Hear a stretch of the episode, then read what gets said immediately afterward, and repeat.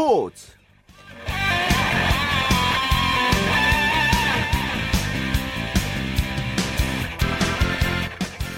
안녕하십니까. 토요일 스포츠 스포츠의 아나운서 최시중입니다. 김선옥과 신미화로 구성된 우리나라 여자 봅슬레이 대표팀이 사상 첫 올림픽 출전을 확정졌습니다. 자, 미국에서 열린 아메리카컵 8차 대회에서 은메달을 기록했는데요. 어젠 동메달, 또 하루 만에 은메달 추가하면서 새 역사를 만들고 있습니다. 자, 이들의 경기는 이제 다음 달 열리는 소치 동계 올림픽에서도 볼 수 있게 됐습니다. 올림픽 출전 자체가 기록입니다. 여기에 또 어떤 역사를 더해줄지 기대가 됩니다. 토요일 스포츠 스포츠 먼저 배구 소식으로 시작해 봅니다. 마이데일리 강상 기자와 함께하죠. 안녕하십니까? 예, 안녕하세요. 예, 남자부 3, 4위 팀이 만났습니다. 우리카드와 대한항공. 우리카드가 기분 좋은 승리를 챙겼어요. 예, 오늘 인천 계양체육관에서 열린 경기에서 우리카드가 대한항공을 세트스코어 3대 0으로 완파하고 기분 좋은 3연승을 달렸습니다. 오늘 승리로 승점 30점을 돌파한 우리카드는 리그 3위를 지켰습니다. 그 토종 쌍포죠. 이 최홍석과 김정환 선수가 정말 펄펄 날았다면서요. 예, 말씀하신 대로 오늘 두 선수가 정말 펄펄 날았는데요. 최홍석이 블로킹 5개와 서브 득점 2개 포함 25점, 공격 성공률 58.06%로 최고의 활약을 보였고요. 김정환이 13점, 공격 성공률 61.9%로 훌륭한 지원 사격을 해줬습니다. 외국인 선수 숀 루니가 5점으로 다소 부진했지만 토종 거포들의 활약으로 팀 승리에는 큰 문제가 없었습니다. 예, 특히 최홍석 선수는 오늘 좋은 기록 하나 세울 뻔했는데 아쉽게 놓치고 말았다면서요. 예, 오늘 최홍석은 서브 득점 하나가 부족해서 아쉽게 올 시즌 국내 선수 첫 트리플 크라운을 달성하지는 못했습니다. 최홍석 본인도 경기 후에 마지막에 트리플 크라운을 의식하고 서브를 강하게 쳤는데 대한항공 쪽에서 잘 받았다고 다소 아쉬워했는데요. 예. 그러면서도 시간은 많으니 다음에 또 기회가 올 것으로 믿는다면서 개의치 않는 모습을 보였습니다. 예, 그 트리플 크라운은 백어택과 서브 에이스 블로킹이 각각 3개 이상 달성하면 되는 거잖아요. 예, 그렇죠. 예, 서브 한 개가 부족했군요. 아직까지는 그렇습니다. 올해 그 국내 선수 중에는 트리플 크라운 달성한 선수가 없네요. 예, 그렇죠. 올해 국내 선수의 트리플 크라운 기록이 없기 때문에 최홍석이 더 욕심을 냈을 텐데요. 빠른 시일 내에 기록이 나와서 토종 공격수들의 자존심을 세워줬으면 하는 바람입니다. 예. 자, 이렇게 되면요. 오늘 우리 카드가 이겼기 때문에 3, 4위 간의 승점 차가 꽤 벌어지게 됐습니다. 예, 오늘 우리 카드가 승리하면서 4위 대한항공과의 승점 차가 9점으로 벌어졌습니다. 대한항공이 올해 최고의 외국인 선수 마이클 산체스를 보유하고도 제 실력을 발휘하지 못하고 있네요. 예, 이 대한항공은 이제 준 플레이오프 진출이 좀 살짝 좀 멀어지게 됐습니다. 최근에 대한항공은 이 경기력을 보면 좀 문제가 있어 보여요. 예, 일단 가장 큰 문제는 세터입니다. 올 시즌에 단판으로 치러지는 준 플레이오프에 도전하기 위해서는 3, 4위의 승차, 승점 차가 3점 이내여야 하는데요. 6점 정도를 대한항공이 따라잡아야 하는 셈입니다. 지금 상태로는 냉정히 말해서 쉽지가 않습니다. 오늘 경기 전에 김종민 감독이 앞으로 신인 조재영을 주전 세터로 기용할 뜻을 밝혔는데요. 공교롭게도 첫 선발 출전이라 그런지 오늘 긴장한 모습이 역력했습니다. 예. 올해 대한항공은 개막전을 치르고 입대한 한 선수를 포함해 황동일, 백광원, 조재영까지 4명의 세터가 공격수들과 호흡을 맞췄는데요. 세터가 팀의 중심인 만큼 계속해서 중심이 흔들리면 좋은 성적을 낼 수 없는 게 당연합니다. 김종민 감독의 고민이 깊어질 수밖에 없네요. 예, 그렇군요. 자, 오늘 여자부에서는 이제 GX 칼텍스와 흥국생명이 만났네요. 예, 이어 열린 여자부 경기에서는 GS 칼텍스가 흥국생명을 3대 0으로 완파하고 3연승과 함께 2위 자리를 지켰습니다. 음, 베띠 선수 활약 대단했다면서요? 예, 오늘 베띠 선수가 상당히 잘했습니다. 양팀 통틀어 최다인 31점에 공격 성공률 60%에 달했고요. 31점 가운데 30점을 공격으로 만들어냈다는 점이 더 대단합니다. 한송이도 14점 공격 성공률 52%로 제 몫을 충분히 했습니다. 반면 흥국생명은 지금 연패 중이고요. 네. 그렇기 때문에 이제 외국인 선수 바실레바 선수 복귀를 기다렸는데 지금 컨디션이 좋지 못하잖아요. 그렇습니다. 오늘 흥국생명은 불가리아 국가대표로 차출됐다가 복귀한 바실레바의 활약에 기대를 걸었는데요. 성적부터 말씀드리면 15득점 공격 성공률 36.11%로 제 역할을 하지 못했습니다. 일단 바실레바 선수가 지난 수요일 오후에 복귀해서 3일 만에 경기를 치렀고요. 시차 적응도 완벽히 안 됐고 장염까지 겹치면서 제 컨디션을 못 찾는 모습이었는데요. 예. 불가리아 현지에서도 한 번 심하게 열이 났다고 할 정도로 상태가 좋지 않았고요. 오늘도 영양 주사와 수액을 맞고 경기에 뛰는 투혼을 발휘했지만 100% 기량이 나오지는 않았습니다. 예. 자, 오늘 승리했기 때문에 GX 칼텍스가 이제 3연승 기세를 몰아서요. 선두 탈환에는 자신감도 좀 내비쳤어요. 예, 오늘 경기 후에 한송희 선수가 후반기에 선두 IBK와의 세 경기를 모두 잡으면 역전 가능성도 충분하다고 얘기했습니다. 지금 IBK와 GS 칼텍스의 승점 차는 6점이고요. 맞대결에서 세 번을 모두 이긴다면 불가능한 스토리는 아니라고 할 수 있죠. 예. 내일은 어떤 경기가 열립니까? 예, 내일은 수원에서 남녀부 한 경기씩 열리는데요. 먼저 남자부 한국전력과 현대캐피탈이 만납니다. 양 팀 분위기가 극과 극인데요. 현대캐피탈은 8연승, 한국전력은 6연패 중입니다. 기존 외국인 선수 밀로스까지 돌려보낸 한국전력은 내일 새 외국인 선수 비소토 없이 경기를 해야 하는데 상승세의 현대캐피탈을 막아낼 수 있을지에 관심이 모이고요. 여자분은 선두 IBK와 5위 현대건설이 만납니다. IBK는 내일 이기게 되면 다시 2위 GS와 승점 9점 차가 되기 때문에 한결 편안하게 가기 위해서는 반드시 이겨야 한다고 볼 수가 있겠습니다. 지난 도로공사전 완패의 충격을 딛고 일어설 수 있을지가 궁금합니다. 예, 알겠습니다. 오늘 소식 잘 들었습니다. 예, 감사합니다. 예, 마이데일리의 강상 기자였고요. 계속해서 농구 소식 월간 루키의 조현일 기자와 살펴보겠습니다. 조 기자 안녕하세요. 네, 안녕하세요. 자, 에런 헤인즈가 돌아왔습니다. SK 통신사 라이벌 KT를 이겼어요. 네, SK가 홈인 잠실 학생체육관에서 열린 부산 KT와의 홈 경기에서 78대 60으로, 60으로 완승했습니다. 아, 주전들의 고른 활약이 돋보인 이 SK였는데요. 아, 오늘 승리로 선두 모비스에 반게임 차로 따라붙었습니다. 아, 동시에 지난 이 3라운드 패배를 이 되갚는 데에도 성공을 했고요.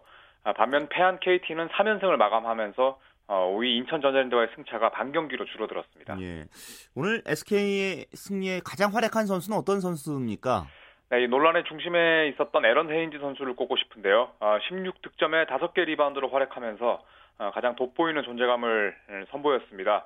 하지만 뭐 그 외 선수들도 이 고루 활약하면서 팀 승리를 이끌었는데 김선영과 김민수 선수가 나란히 12점씩 올렸고요. 또 이외에 최부경, 이 박상호 같은 토종 빅맨들도 어, 맹활약을 펼쳤습니다. 예.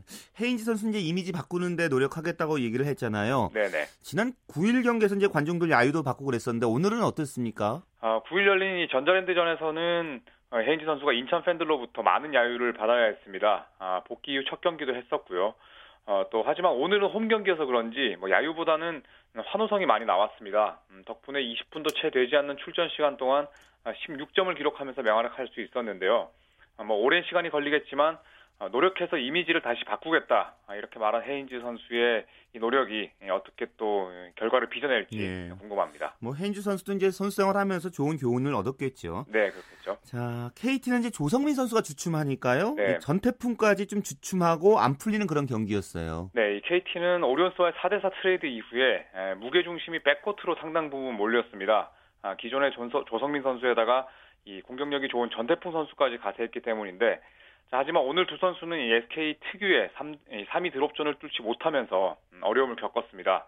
아, 조성민 선수가 5점, 음, 전태풍 선수가 단 4점에 그치면서 어, 김선형 선수가 이끄는 SK 백코트에 완패하고 말았는데 음, 오늘처럼 수비가 강한 팀을 만났을 때 이 두 선수가 얼마나 제 역할을 해낼지 여부가 상당히 중요할 전망입니다. 예.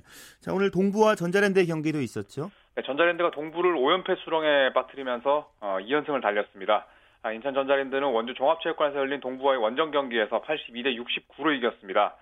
정영삼, 정병국, 또 이현호, 리카르도 포엘까지 4명의 선수가 두 자리 득점을 올리면서 고른 활약을 펼쳤고요. 예. 이 주장을 포엘로 바꾼 이후에 전자랜드 2연승을 달리면서 4위 부산 KT와의 승차를 반경기로 줄였습니다. 예.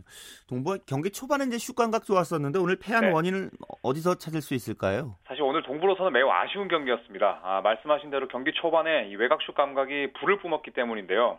첫 7개의 3점 시도 가운데 6개를 넣으면서 3쿼터 초반까지 리드를 잡아갔습니다. 자, 문제는 실책이었는데 아, 고비마다 턴오버를 저지르면서 이 허무하게 공격권을 내줬거든요.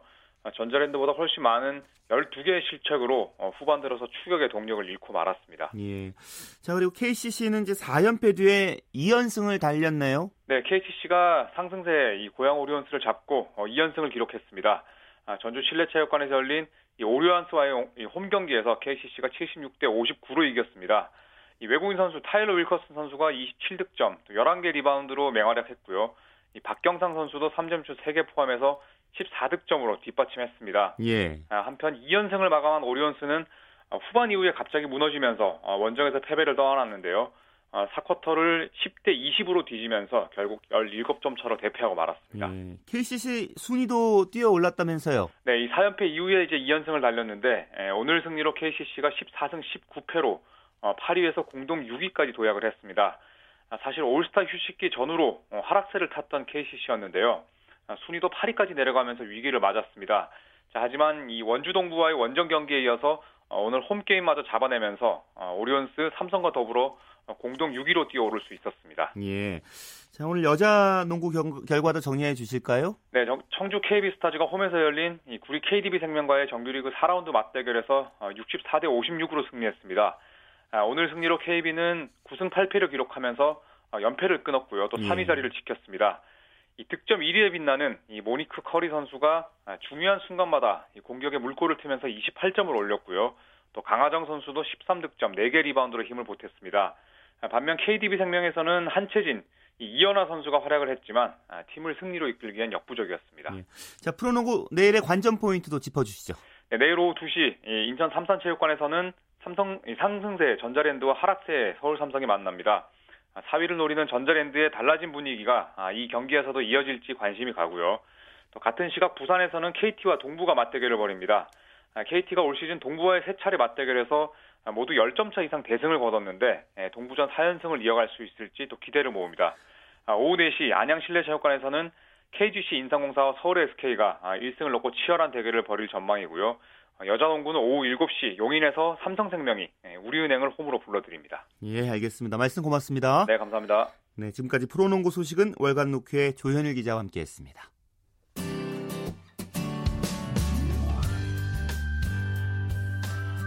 스포츠를 듣는 즐거움.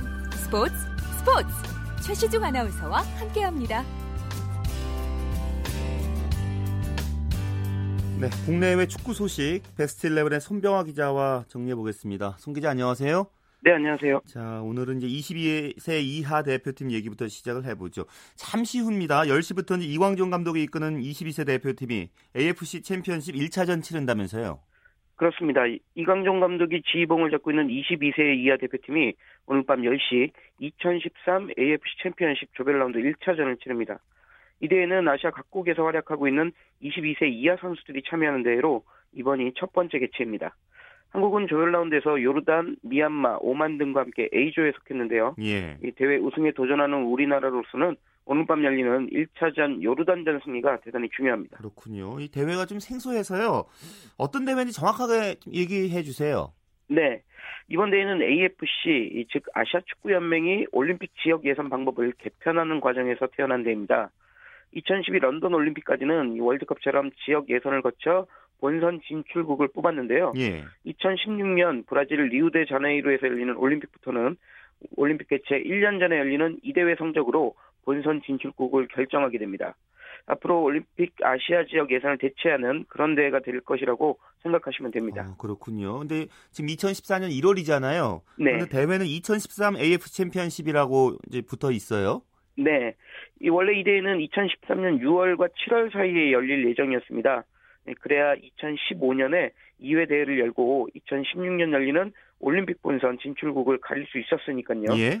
예, 하지만 아시아 내 참가국들이 런던 올림픽 끝난 지 1년도 안 된 시점에 다시 2016 올림픽을 겨냥한 팀을 꾸리는 것을 조금 부담스러워했고요. 이 AFC가 회원국들의 그런 고충을 받아들여 반년이 연기된 2014년 1월에 개최하게 된 것입니다. 그래서 공식 명칭에는 음. 2014가 아닌 2013이 들어가게 됐습니다. 음.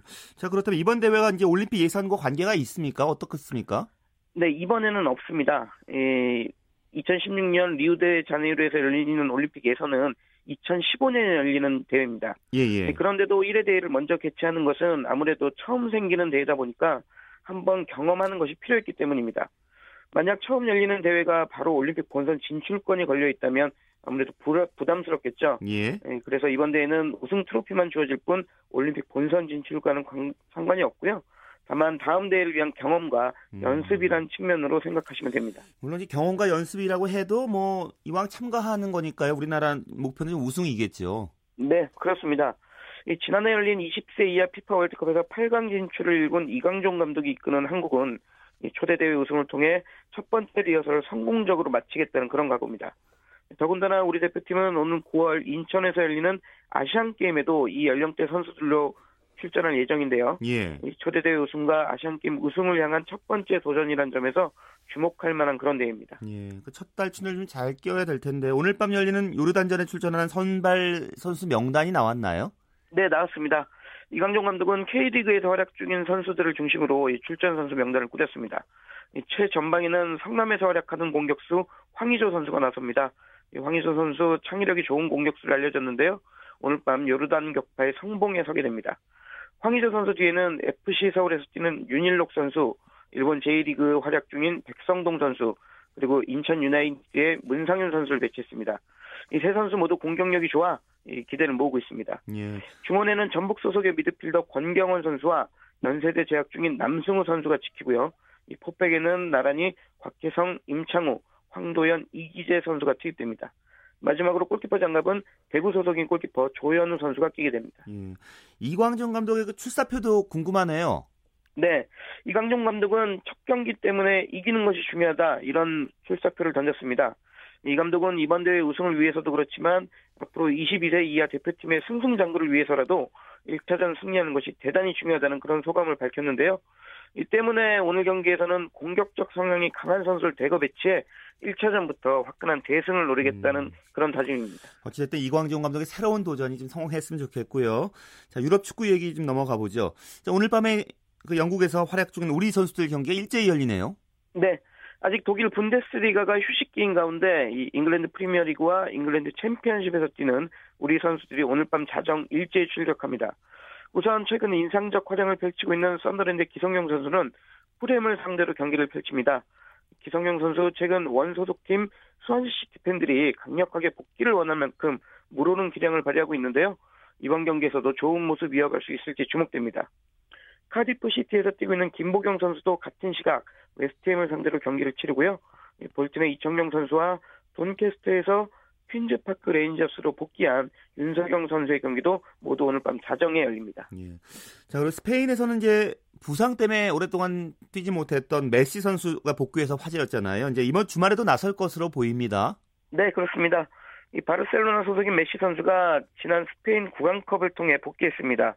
메시 선수는 주중 열린 이 국왕컵에서 후반 교체 출전에 두 골을 넣는 등 건재를 과시했는데요. 이에 내일 새벽 4시에 열리는 아틀레티코 마드리드전에서도 출전할 수 있을 것으로 보입니다. 현재 언론들은 일단 메시 선수가 벤치에서 출발할 것이라고 보도하고 있는데 이 바르셀로나가 현재 아틀레티코 마드리드와 1위 자리를 놓고 치열한 경합을 펼치고 있으니만큼 예. 메시 선수가 출전할 것으로 보입니다. 과연 메시 선수가 이번에도 팀의 승리를 선사하는 골을 터뜨리며 황제의 복귀를 확실하게 음. 알릴지 주목됩니다. 예, 알겠습니다. 말씀 고맙습니다. 네, 고맙습니다. 네, 베스트 11의 손병화 기자였습니다. 자, 매주 토요일에 스포츠 스포츠는 스포츠 현장 준비하고 있는데요. 코리아 오픈 배드민턴 슈퍼 시리즈 현장을 정수진 리포터가 다녀왔습니다. 저는 지금 서울 SK 올림픽 핸드볼 경기장에 나와 있는데요. 여기서 지난 7일부터 2014 빅터 코리아 오픈 배드민턴 슈퍼 시리즈가 열리고 있습니다. 그런데 이번 대회 전 종목을 통틀어서 준결승에 진출한 선수는 성지현 선수 한 명뿐인데요. 기대를 모았던 남자 복식 이용대 유현성조는 어제 일본의 역전패로 패했고요. 여자 복식 장애나 김소영, 최혜인, 박소영조도 고배를 마셨습니다.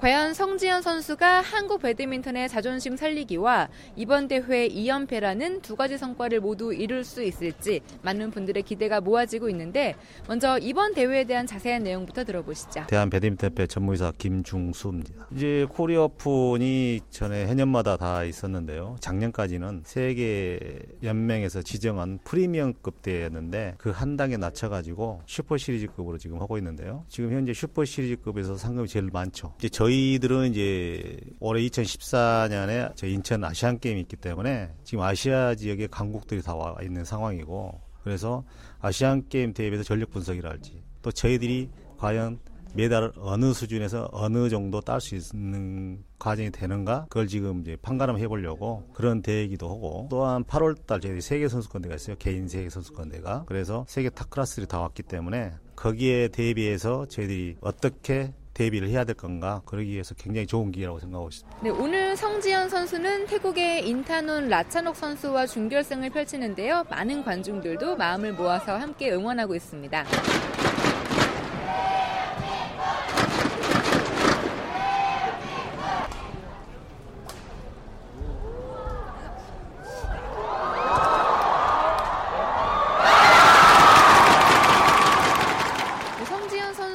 부드럽게 1세트를 내줬지만 2세트는 강하게 밀어붙이면서 승부를 원점으로 돌렸습니다.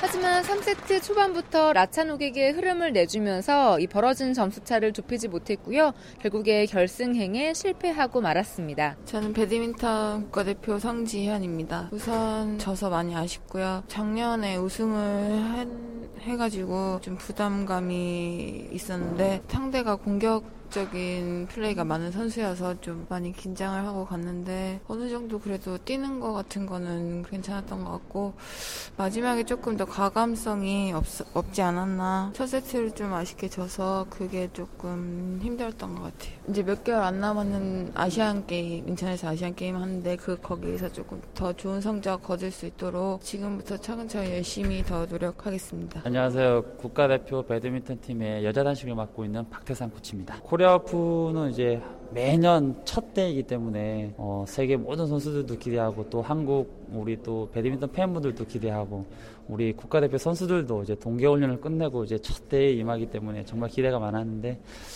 아, 특히 어제 같은 경우는 또 우리 이용대 유현성 선수도 패하고 또 이제 유일하게 우리 성지현 선수가 이제 올라가서 솔직히 저도 좀 코치로서 우리 지현이가 이제 한국이 배드민턴에 온 이번 대회만큼은 큰 짐을 지고 있구나라고 생각을 했는데 라차녹 선수의 오늘 플레이가 선, 성지현 선수를 좀 많이 힘들게 했던 것 같아요. 지금 이제 성지현 선수 오늘 경기 끝나고 월요일 날 이제 또 말레이시아 이제 슈퍼시리즈 프리미어 이 코리아 오픈보다 한 단계 더 높은 대회에 출전하고 아무래도 올해 최종 목표는 아시안 게임이다 보니까 이번 대회 패배를 교훈 삼아 대비를 더 잘해가지고 아시안 게임에서는 또 우리 수상대 제일 위에 우리 성지현 선수를 올려놓도록 저도 열심히 노력하겠습니다. 잘 됐으면 좋겠는데 우리나라에서 해는 거고 한국 선수들이 탈락을 다 했잖아요. 참 아쉽더라고요. 자, 이길 수 있었는데 게임을 하다 보면 항상 질 때도 있고 이길 때도 있으니까 다음번에 잘하리라고 믿어요. 오늘 여자 단식 송지현 선수 보러 왔는데 아쉽게 지는 바람에요. 다음에는 좀 미비했던 부분을 좀 보완해서 꼭 결승전에서 다시 경기장에서 좀 볼 수 있었으면 좋겠습니다. 대한민국 배드민턴 화이팅! 볼 것도 많고 좋죠. 아무래도 국가대표 선수들이니까 스매싱도 좋고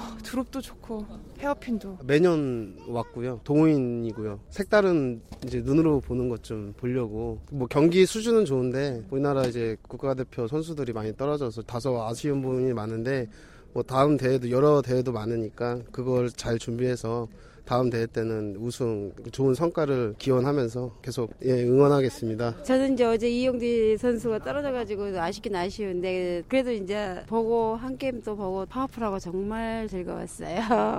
어, 대한민국 선수들 배드민턴 우리 우승을 해요. 화이팅! 네, 지금까지 2014 코리아 오픈 배드민턴 슈퍼시리즈 소식 전해드렸고요. 저는 정수진이었습니다.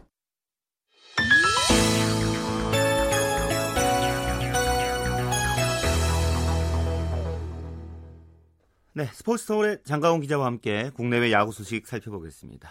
장 기자 잘 지내셨어요? 안녕하십니까? 예. 일본 출신 그 다나카 선수 메이저리그 협상 이제 본격화됐습니다.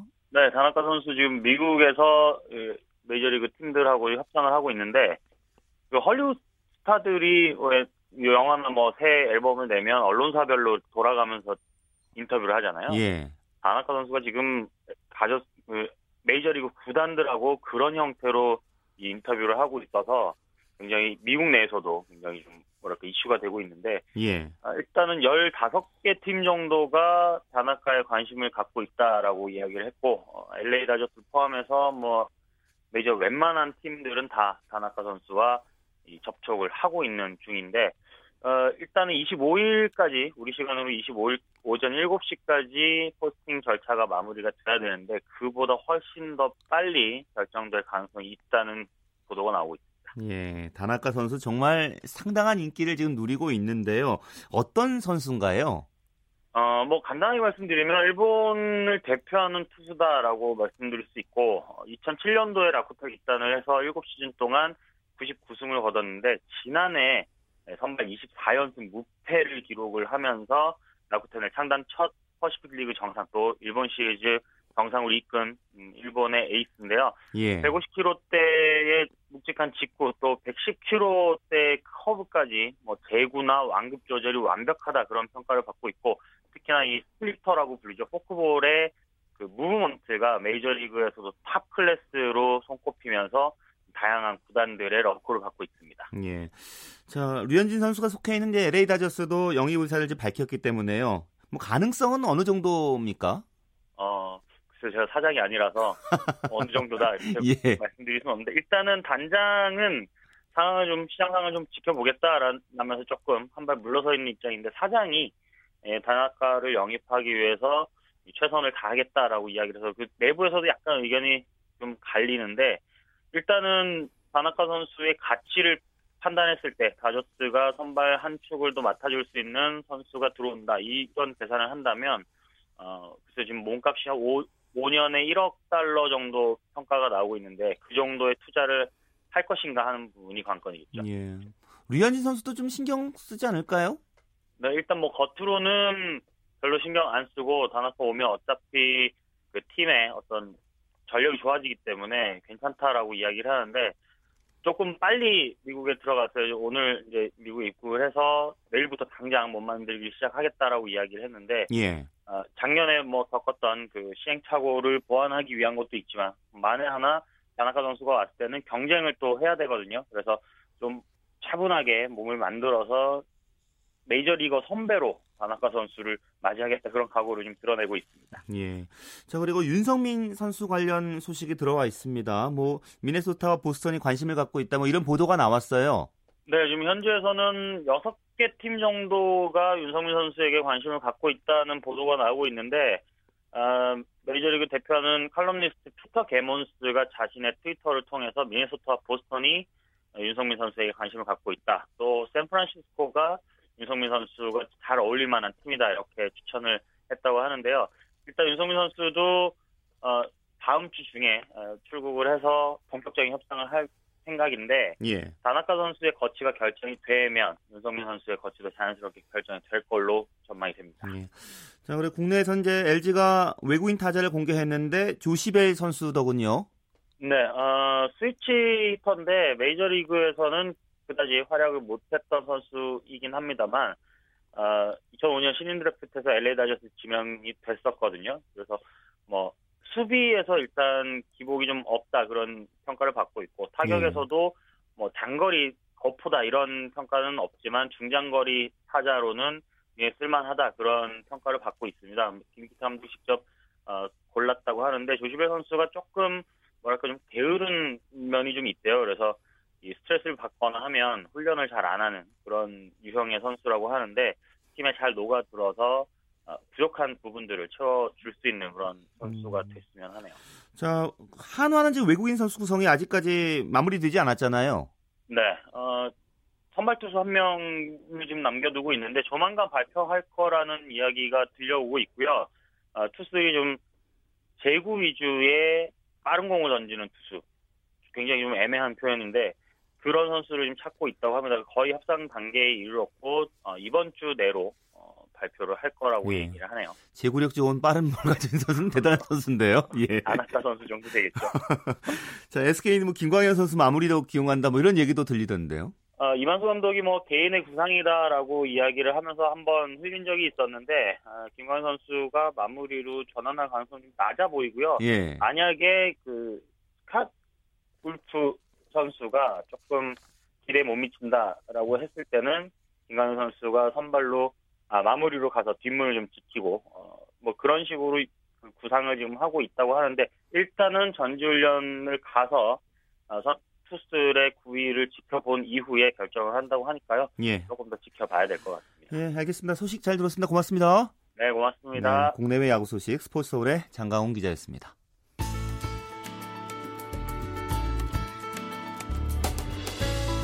스포츠가 주는 감동과 열정, 그리고 숨어있는 눈물까지 담겠습니다.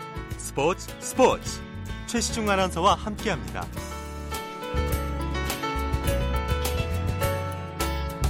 네, 매주 토요일 스포츠 라이벌의 세계 준비하고 있죠. 한겨레 신문 김동훈 기자와 함께합니다. 어서 오세요. 예, 안녕하세요.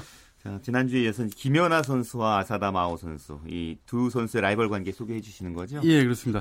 두 선수가 사실 이제 소치 겨울 올림픽이 어, 마지막 그 맞대결 무대가 되겠죠. 그러니까 두 선수 모두 이 대회를 끝으로 은퇴를 선언했기 때문에 그래서 더더욱 소치 겨울올림픽 아, 여자 아, 싱글 예. 아, 기대가 좀 모아지고 있습니다. 그렇죠.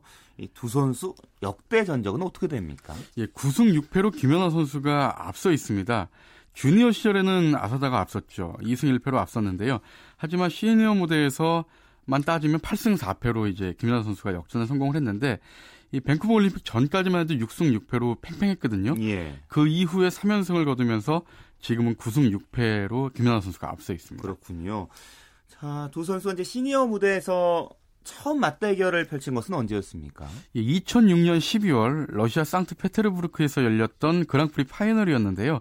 그때 사실 김연아 선수가 이 고관절 부상 중이었거든요. 그런데도 놀라운 집중력을 보이면서 우승을 차지했고요. 이 아사다 선수는 이 프리스케이팅에서 이 치명적인 실수를 저지르면서 2위 은메달에 머물렀습니다. 하지만 이제 이듬해 2007년 3월이 되겠죠.